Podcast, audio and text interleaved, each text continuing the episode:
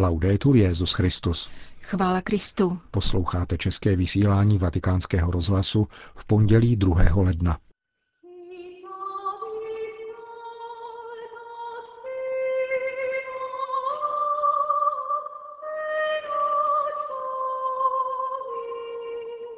Rozjímat nad jesličkami izolovaně od okolního života by znamenalo dělat z Vánoc hezkou pohádku – píše papež František biskupům katolické církve v osobním dopise, který napsal u příležitosti svátku svatých nevinátek a dnes byl zveřejněn. Jak se papež připravuje na kázání v domě svaté Marty, o tom rozmlouval s italským jezuitou otcem Antoniem Spadárem. Hezký poslech přejí Jen Gruberová a Milan Glázer.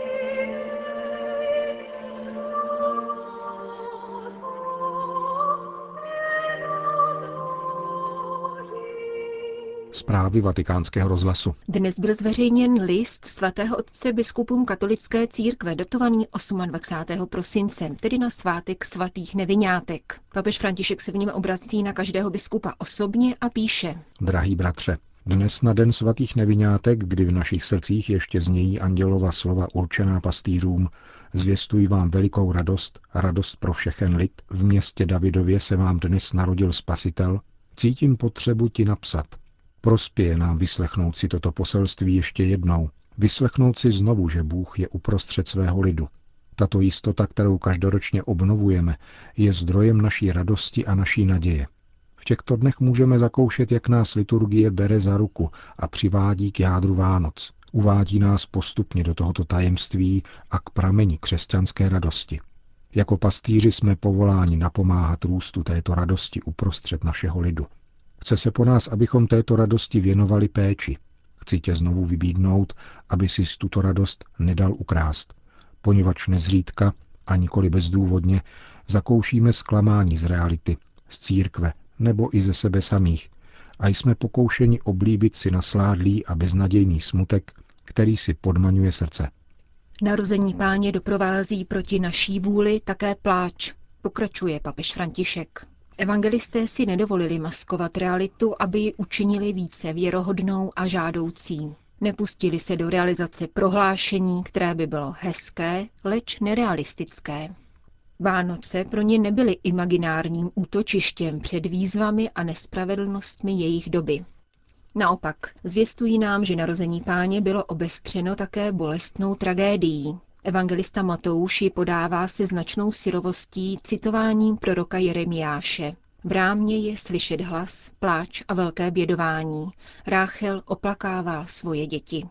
Je to bolestné sténání matek, které oplakávají smrt svých nevinných dětí tváří v tvář tyrany a Herodově bezuzdné žízni pomoci. Toto sténání, které můžeme slyšet také dnes, se dotýká naší duše a nemůžeme a nechceme je ignorovat ani umlčovat. Dnes, a píši to s hlubokou bolestí, je v našem lidu, bohužel, slyšet nářek a pláč mnoha matek, mnoha rodin nad smrtí jejich dětí, jejich nevinných dětí. Rozjímat nad jesličkami znamená rozjímat také nad tímto pláčem a učit se naslouchat také tomu, co se děje kolem, a mít srdce vnímavé a otevřené pro bolest bližního, zejména jednáli se o děti. A také umět rozpoznávat, že psaní této smutné kapitoly dějin pokračuje dodnes. Rozjímat nad jesličkami izolovaně od okolního života by znamenalo dělat z Vánoc hezkou pohádku, což by v nás probouzelo hezké pocity, ale připravilo by nás o tvůrčí sílu dobré zvěsti, kterou nám přináší vtělené slovo. A toto pokušení existuje. Co pak je možné prožívat křesťanskou radost a otáčet se zády k této realitě? Co pak lze realizovat křesťanskou radost odhlížením od sténání bratra, dětí? Svatý Josef je první, kdo byl povolán opatrovat radost spásy. Tváří v tvář krutým zločinům, které byly páchány, svatý Josef, příkladně poslušný a věrný muž, byl schopen poslechnout boží hlas a poslání, kterému otec svěřil – a poněvadž uměl naslouchat božímu hlasu a nechal se vést jeho vůlí, stal se vnímavějším k tomu, co jej obklopovalo a dovedl si tyto události vykládat realisticky. Dnes se po nás, pastýřích, žádá to též, totiž abychom naslouchali Otcovu hlasu a nebyli vůči němu hluší a tak více vnímali realitu, která nás obklopuje, píše papež František biskupům celého světa. Právě dnes jsme po vzoru svatého Josefa zváni, abychom se nedali oloupit o radost. Jsme zváni tuto radost chránit před novými herody našich dní. A stejně jako svatý Josef máme zapotřebí odvahy, abychom okolní realitu přijali, vstali a vzali ji do svých rukou. Potřebujeme odvahu, abychom ji ubránili před novými herody naší doby, kteří hltají nevinnost našich dětí. Nevinnost, která se tříští pod tíhou nelegální a otrocké práce, pod břemenem prostituce a vykořišťování. Nevinnost ničenou válkami a nucenou migrací, spojenou se ztrátami, které tyto okolnosti obnášejí.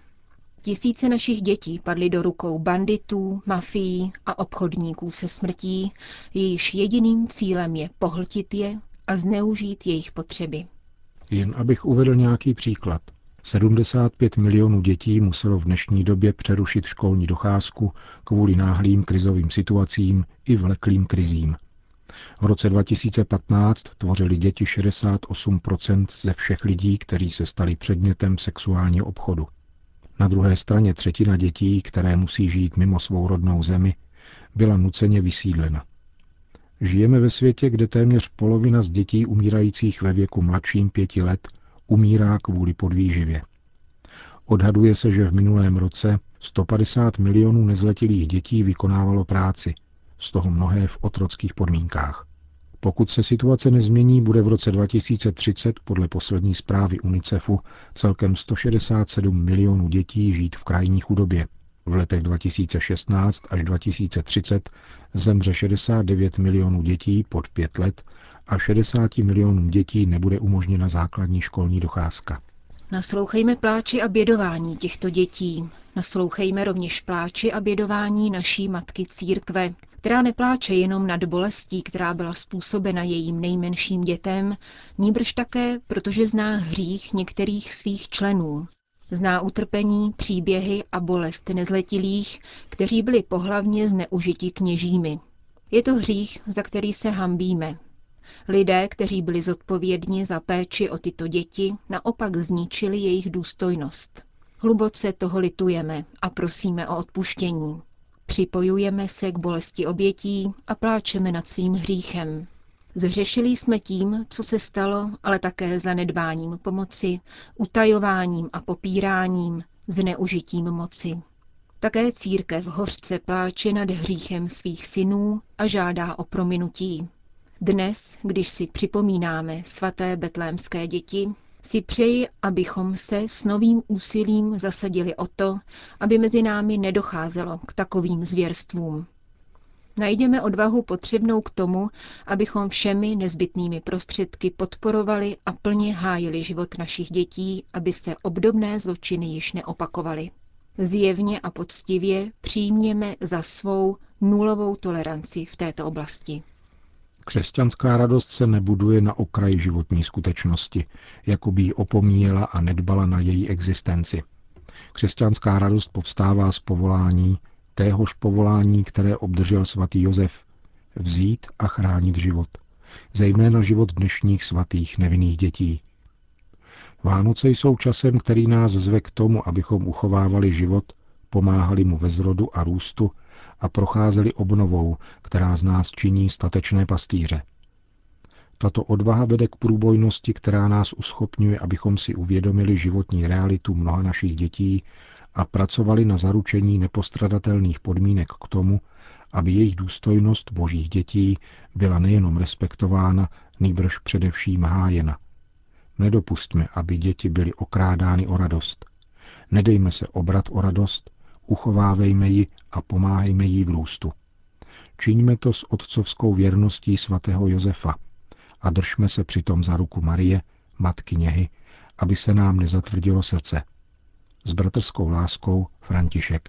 Píše Petrův nástupce v osobním listu adresovaném biskupům katolické církve.